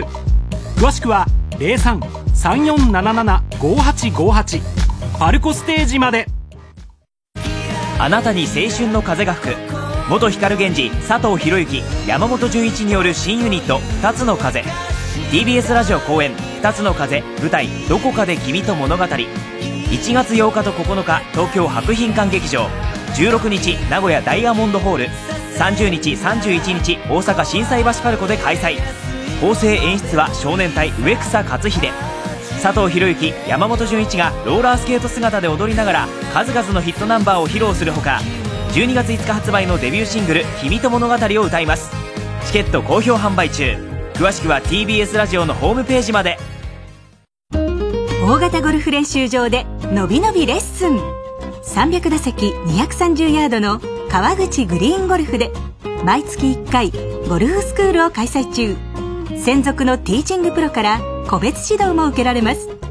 TBS ラジオ&川口グリーンゴルフゴルフスクール、次回は1月18日木曜日の午後に開催します。お問い合わせお申し込みは 050-3786-3954 ゴルフスクール事務局まで。川口グリーンゴルフの公式ページからもお申し込みが可能です。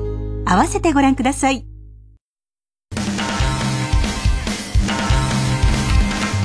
はいどうもー。おい知ってるか。何よ。スマホでラジオが聴けるって。あ、知ってるよ。ラジコだろ。甘いよ。ん？スマホで FM ラジオが聴ける。それがラジスマ。ラジスマ？ FM ラジオならインターネット回線を使わないから、パケットだって使わないんだよ。へー。おまけに使う電力も少ないから災害の時に便利なんだ。そんな今みんな知ってんの？だから俺が今宣伝してるじゃないか。ラジオ付きのスマホいいね。じゃあおまけにさ、非常食と毛布もつけてくれよ。いや、いい加減にしろ。ラジオとスマホが合体、ラジスマ。民放ラジオのおすすめです。 FM905 AM954 ラジコもポッドキャストも TBS ラジオ。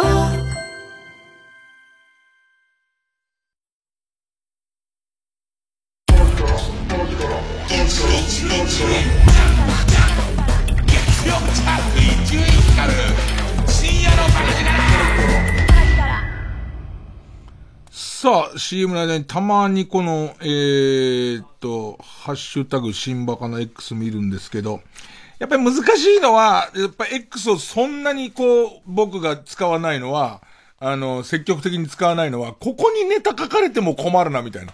ここに、ね、なんかこうネタ書かれちゃうと X は投稿コーナーと反するものになっちゃうから、なんかおすすめがあるならここにじゃなくてベストバイのところに出してほしいな。でさらにはやっぱりこれを使って自分のものとか自分の推してるものを直接宣伝になっちゃうと、それもなんかちょっと違うかなって思ったりはするね。でもまあ大勢こうやって聞いてくれてるのはまあありがたいもんだなって思うね。投票したみんなも投票したみたいのを書いてるのは、なんかそういうもんなんだなと思ったりするね。さあ、そんな中、ご投稿いただきたい新しいカルタをたくさん出していきたいと思います。まずはこちら。やばうまい店カルタ。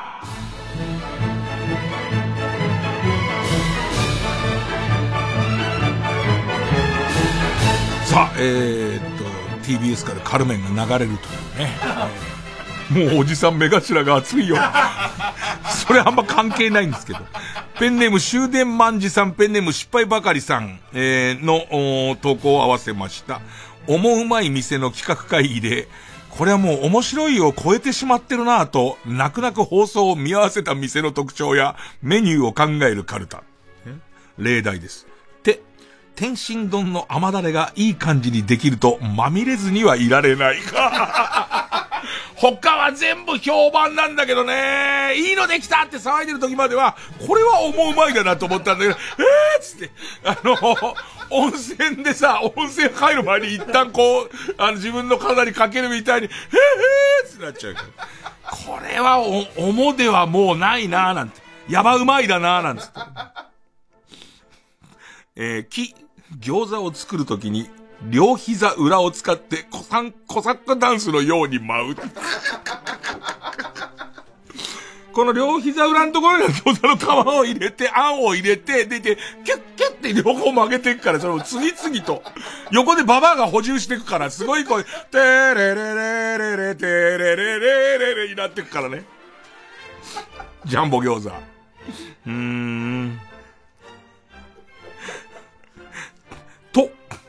トルコアイスを6時間渡さないだって。そんな渡さねえ。俺ネットのさ動画で見たんだけどさ、トルコアイスを渡されなかった子がトルコアイス屋に金を渡さないの見て、それすっげえおかしくなる。子供なんだよ。子供それトルコアイス屋が取ろうとするとツッて聞くんだけど、トルコアイス屋怒ってやんの。お前のやってることそれじゃねえかよと思うんだけど。さあ、まず最初はやばうまい店カルタです。さあ続いてはこちら。脳内サンクチュアリー脳相撲カルタ。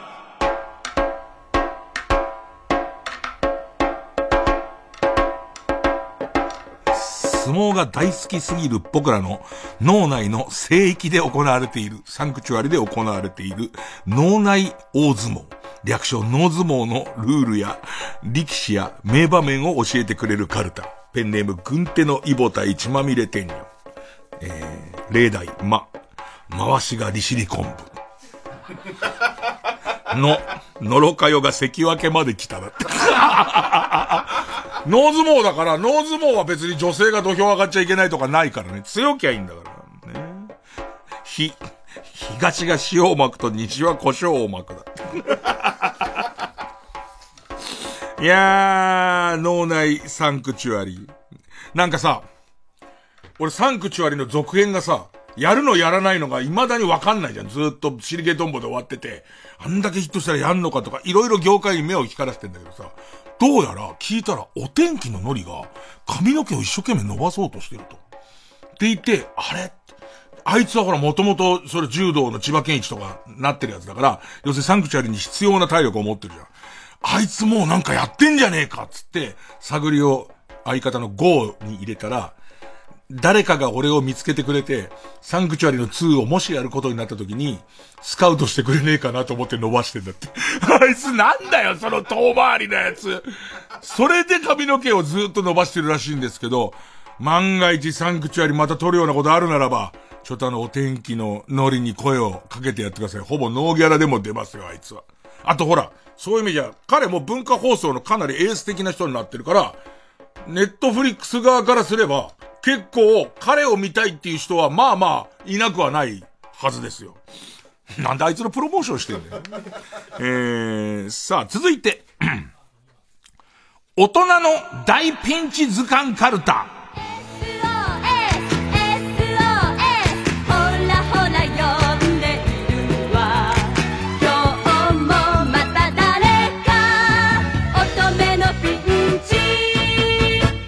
ペンネーム東和工場、ペンネーム俺は変わるんだ。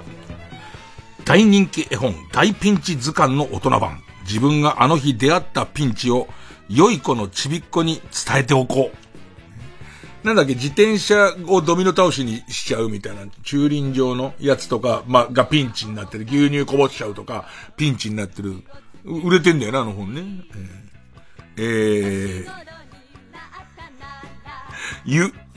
例題、唯一友と呼べる中学の同級生から金を無心される大ピンチだな。断るとゼロになっちゃうからな。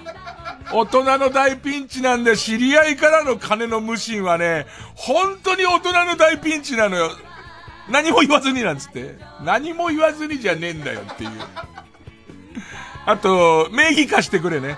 なんだよ名義貸してくれって思うんだけど、図鑑だよ。子供に教えるんだ。だからこれ教えとかないとなるからね。これはその友達になった時からちゃんと言っとかない。それ言ったら終わりだよって言っとかないとね。がんじがらめに縛られて動かなくなっているヤシガニで乳首チキンレースをやってみたがって書いてある。やってみたがじゃねえんだよ。ぼったくりバーで笑顔、満面笑顔の図体のでかい男たちに囲まれるだって後ろ手に手組んでんだよな、ずっとな審判に抗議するの退場にならない時みたいに寝て、ああもうダメだっつって、ああダメだもうつって大人の大ピンチ図鑑カルタ。さあ続いていきましょう。こちらレギュラー復活熱望テレビチャンピオン新たなる選手権カルタ。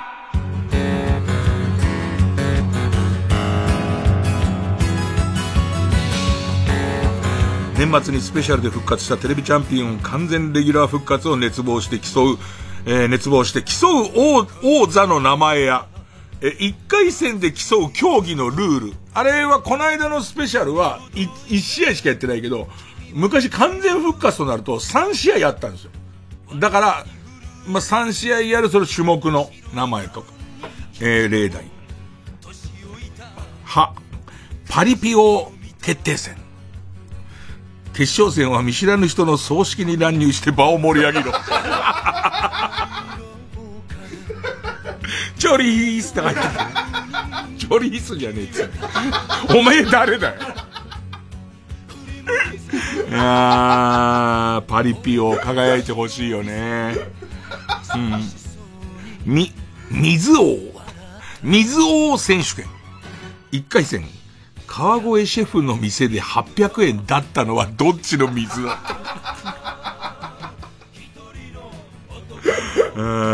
いやでもそれこそすごいただのお水とは違うから水王だったらすぐわかりますよ、そんなことはね。レギュラー復活熱望テレビチャンピオン新たなる選手権カルタです。さあまだまだ行きましょうかね。続いてはこちらです。すごろくカルタ令和版。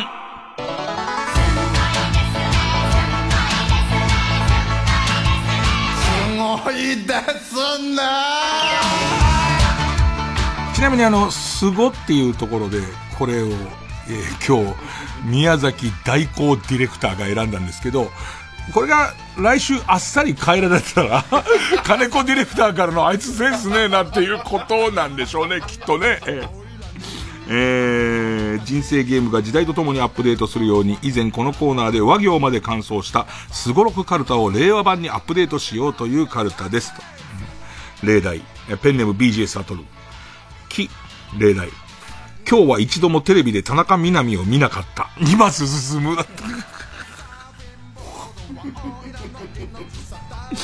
なんかさ、こう田中みな実効果っていうか、田中みな実が作った道じゃん、オリジナルの道じゃん、あの道って誰も通ったことがない、そんな道損だから行かない方がいいよってところを行った結果、ある意味田中みな実カリスマになって、そこはもう俺らグーの根も出ないとこだけどさ、あの道あるんだと思って歩こうとするアナウンサー多すぎない？誰とかじゃなくて、森とかじゃなくて、なんかああいうところ、あそこの道はその田中みな実の精神力でこそ歩けた道だと僕は思ってるんですけど、なんかたまたま逃走中かなんか見てる時に、おいその道歩くのって思いながら見させてもらいましたね。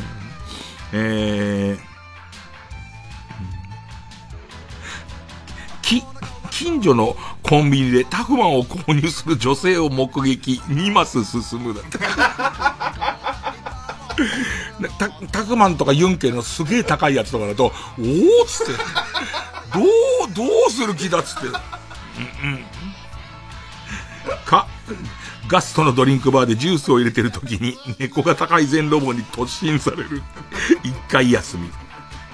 霊柩車がウィリーしてるところを目撃にま進む。もっとレアだろ。もっとレアだし、進む理由がわかんねえ。霊柩車をウィリーしてたっていうのはいいことだ。進むっていうことはっていう。まあね、いいですよね、これはね。さあ、じゃあですね、まあラストもう一個だけいこうかな。ラストもう一個いきたいと思います。こちらです。未完成生成 AI vs バカ。チャット問答カルタ。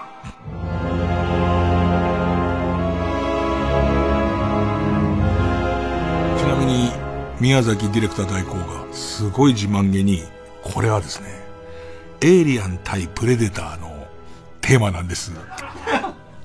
はぁと思いましたけど、まあそれの判断は金子ディレクターがね、まあするんだろうなとは思うんですけどね。まともな人間と最新型の生成 AI は完璧にチャットで会話をできるようになりましたが、まだまだ未完成なものとバカだとどうでしょうか。ログを残しておきましょう。ペンネームもぎもぎ。はパンはパンでも食べられるパンは何でしょうか。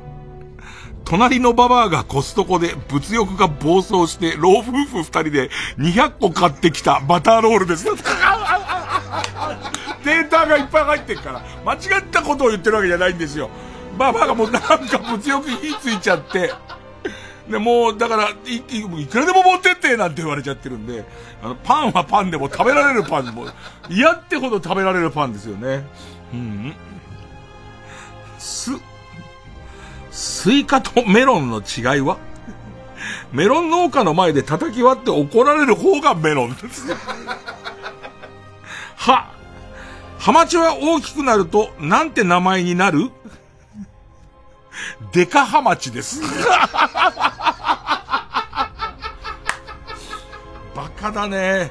なんだろうね、本当にそんな質問バカっぽくしてるやつ、バカだなこいつ質問っていうやつと、そう答えるんだまっすぐだからっていうそのあたりですかね。ということでちょっとばらけるかもしれませんが、お正月休みとかにネタ書いてみようかなとか、もしくは俺がこのネタを大きくしてやるっていう方いらっしゃいましたら、やばうまい店カルタ、脳内サンクチュアリ脳相撲カルタ、大人の大ピンチ図鑑カルタ、未完成生成 AI vs バカチャット問答カルタ、テレビチャンピオン新たなる選手権カルタ、スゴロクカルタ令和版ということで、対するはこっちも忘れちゃダメですよ。こっち忘れちゃダメです。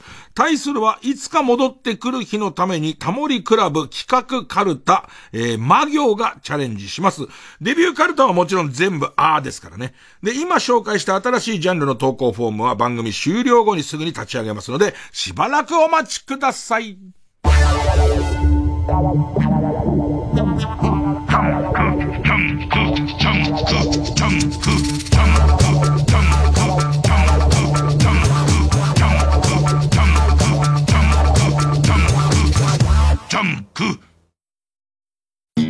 TBS ラジオ公演舞台、銀行強盗にあって妻が縮んでしまった事件。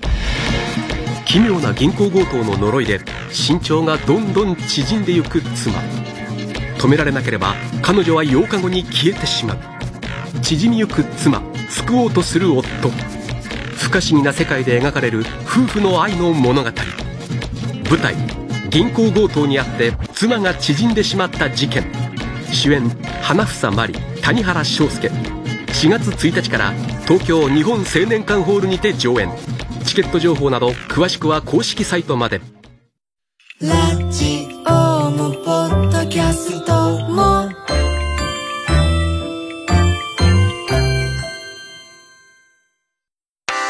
マイナビラフターナイトでは毎週5組の芸人のネタをオンエア。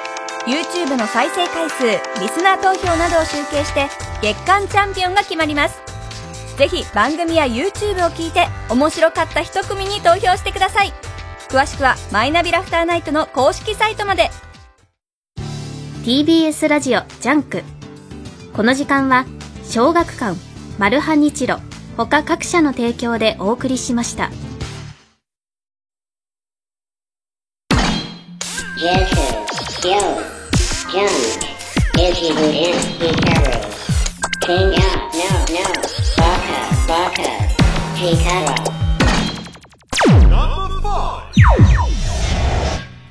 さあ、第5位です。ペンネーム母さんと白熊さんが、自分の今年のベストバイ、出汁部門ですが、出汁部門はね、もう激戦区によく入ってましたね。数の牛出汁スープです。数の牛は、秋田県、これなんて呼ぶんだろう、死活の、鹿骨、生まれの、日本短角種で、この数の牛を余すとこなく使い切り、肉や骨をじっくり煮込み、醤油で味付けた数の牛の魅力をぎゅっと詰め込んだスープですということで。さあ、紙コップ、もう久々の紙コップですよね。はい、このベストバイといえば紙コップですか。いい匂いしてるわ、牛だしの。数の市。はい。さあ、いただきます。お願いします。ああ、優しい。で、牛の味が強いよね。はい、牛の強さはあるんですよね。すごい強いのよ。うわ、でも、味は優しいですね。ウィダーインゼリーの大きいのみたいなパックに入ってて、で、量は少ないんだけど、味が強いから、かなりどうやってもいける感じ。うまっ。俺家でさ、それでさ、夏の売れ残りのそうめん食ったの。あったかくして、めちゃめちゃうまくて、悲しみなんか全部吹っ飛んだよ。だって、暮れ正月で誰もいなくてまた紙コップでお汁飲んでんだからさ、でもこんなうめんだと思って。うまっ。さあ、続いていきましょう。ナンバー4。続いては出汁部門です。これね、ちょっと難しい。最終的には間接的に、掘り出したのは僕なんですが、ソラチア。陸海空の空ですね。それから、知る知らないの知るですね。それに人力車の車で、ソラチアの根昆布だし。アマゾンで1300円、楽天で1030円なんですが、昆布だしすげえ追求したんですよ。僕、粉ブームの後は、エキスブームだって呼んでるんで。で、まあ、瓶入りの、根昆布だしのエキスです。いろんな昆布だし飲んだ中で、じゃあちょっと河野さん言ってください。いただきます。おー。これね、本当はね、他のダ昆布の出汁と、何ダ昆布って、マ昆布みたいな言い方してるけど、ダ昆布の出汁と飲み比べると全然違うんだよね。口の中に広がるこの昆布の感じが、強くもあり、でも、まろやかでもあり。やっべ、俺、だって河野くんが飲んでるの見たら飲みたくなっちゃって。もう、これちょっと巻いていかないと、ベストメンバー、入んねえぞってなってんのに、まったりしちゃっても俺。これうまいよ。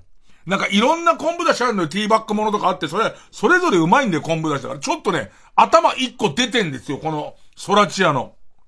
これすっげえうまい。やべ、俺牛だしスープも飲みたくなってきた。何してんすか、ちょっとさ、行かないと。超うめ。さあ、続いては。No.3! だし部門から。続くなペンネームポニトさん。北海道札幌ではおなじみの焼き鳥チェーン店の串鳥。エスコンフィールド北海道にも出店しています。串鳥の店舗で席に着くと無料サービスで出されている、エスコン店は有料。鳥のスープが家庭で楽しめるように濃縮タイプのスープとして、店舗やスーパー等で発売されています。これ公式のオンラインストアで 250ml、まあ、小さめの、ごま油の小さめの瓶ぐらいのやつで、250ml で500円なんですが、まあ、薄めても、鶏の味がすごいから、なんならそれ、まあ、250ml1 本で、風呂満タンで大丈夫なぐらい、味強いです。さあ、河野さん言ってください。いただきます。うわ。あ、ちょっとペッパーの効いた。そうなんです、ペッパー。鶏ガラのスープで。ペッパーが効いてるんですよ。薄めてもこの刺激はね、鶏の。ペッパー辛めに感じるの好きな人は割と濃いめでいってもいいんですけど、これうちら、まさかの35倍いってんですよ。35倍希釈でちゃんと鶏の、35倍でこれですか ?35 倍。ねえ、ブルゾン。桁足んない。すごい桁足んない。一瞬突っ込むのにブルゾン忘れてるっていう。桁足んねえな。35倍なんですよ。いや、十分味、いけるんですよ、鳥が。やっぱエキスブームすごいです。さあ、残るは2位と1位なんですが、まさかエキスといえば、さあ来ますよ。No.2! 12月4日採用。マホーランカーブさん。私の2003年ベストバイは寿製菓のカニの恵みです。まあ、これは河野さんにも一瓶お歳暮であげましたんで、もう言うまでもないんですけど、まあ、うちのシェフの作った20倍希釈の方をちょっと一回言っていただいて。いただきます。さあ。恵み。CM の後になんと、今シーズンのベストバイ、ベストオブベスト。もう CM ないですか？あ、僕 CM あると思い込んでたら危ないところですよ。さあ、この、カニの恵みに勝ったのは、ナンバーワンペンネームしまちゃんフィーバーさんです。出汁部門です。そんな続きますか。まさかのソラチアのカニつゆという商品です。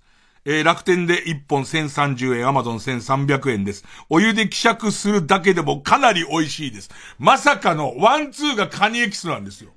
さあ、それではこのカニの恵みの僕の判定では上に行ったソラチアのカニつゆ、ご賞味ください。いただきます。うわ、全然違う。だからこれ、ね、上かどうかは難しいの。これお互いのそのプライドね、カニつゆ界のもう僕からしたらトップ2なんですけど、全然違う。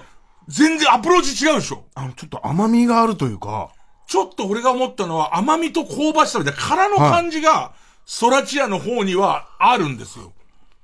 あ、うまい。一回戻ってみる。カニの恵み戻ってみる。カニの恵み。恵みの方に。恵みに。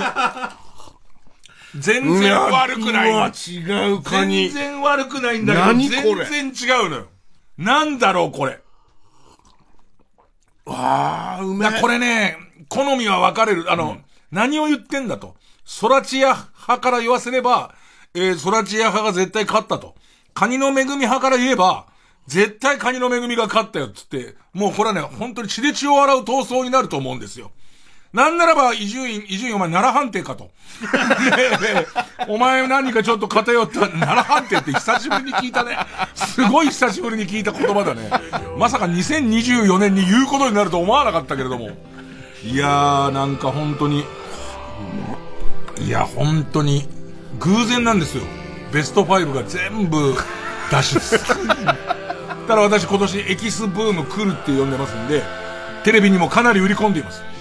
ところがエキスには絵力が全くない。ここなんですよ。問題はここなんですよ。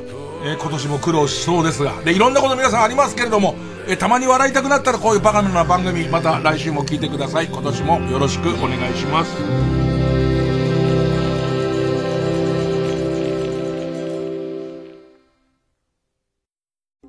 TBS ラジオプレゼンツのポッドキャスト番組オーバーザサン、パーソナリティのジェーンスーです。堀井美香です。1月26日27日の2日間、 LINE キューブ渋谷にてイベントをやっちゃいます。2日間もあるとはありがたいですね。そうなんです、ありがたい。でも中にはきっと来られない人もいると思うんです。